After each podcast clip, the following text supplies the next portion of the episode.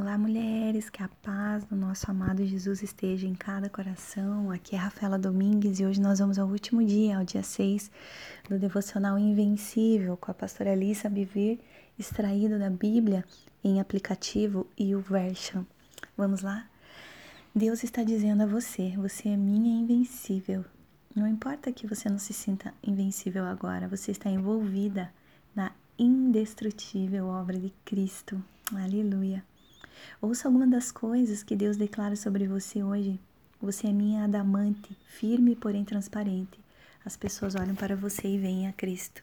Você é minha invencível. O Espírito de Cristo habita em você para torná-la irremovível e inabalável.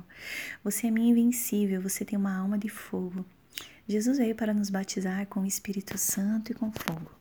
Este é o batismo que devemos receber. Quando nascemos de novo, os corações sem vida são trazidos à vida pelo brilho ardente do seu amor eterno. Você não sabe como se parece no Espírito. Você pensa que está apenas proferindo palavras, mas na verdade você está proferindo fogo. Você está falando coisas que separam com luz e verdade as mentiras que o inimigo tem dito às pessoas por tanto tempo. Você está proferindo fogo que derrete correntes. Você precisa se posicionar nesta verdade. O favor na sua vida é como um fogo. Não permita que ele se extinga. Sopre sobre o carvão e o atice até se transformar em uma enorme chama. Os outros precisam que este fogo queime intensamente em e a partir de você, porque você é filha dele, renascida da natureza do Pai. Deus fala sobre como você se tornará, não sobre como você é. Ele tem tanta fé no plano para a sua vida. Com essa perspectiva, quais são algumas coisas que você precisa parar ou começar a declarar sobre si mesma?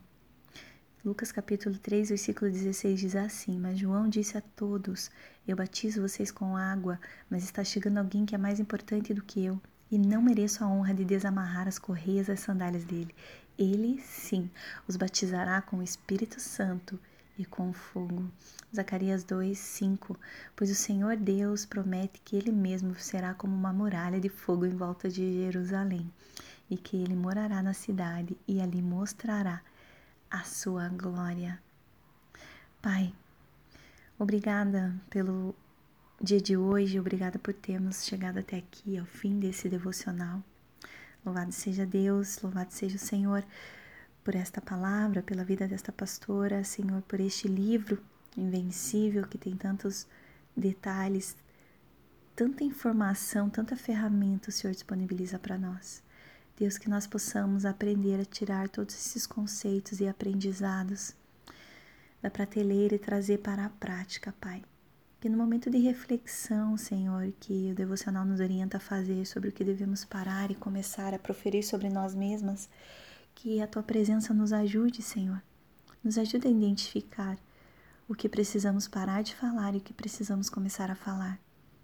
Deus, que nós possamos ter os nossos corações cheios da Tua verdade. Que ao ouvirmos, Deus, uma mentira, nós possamos rapidamente identificá-la e combatê-la com a Tua presença, com a Tua verdade nas nossas vidas.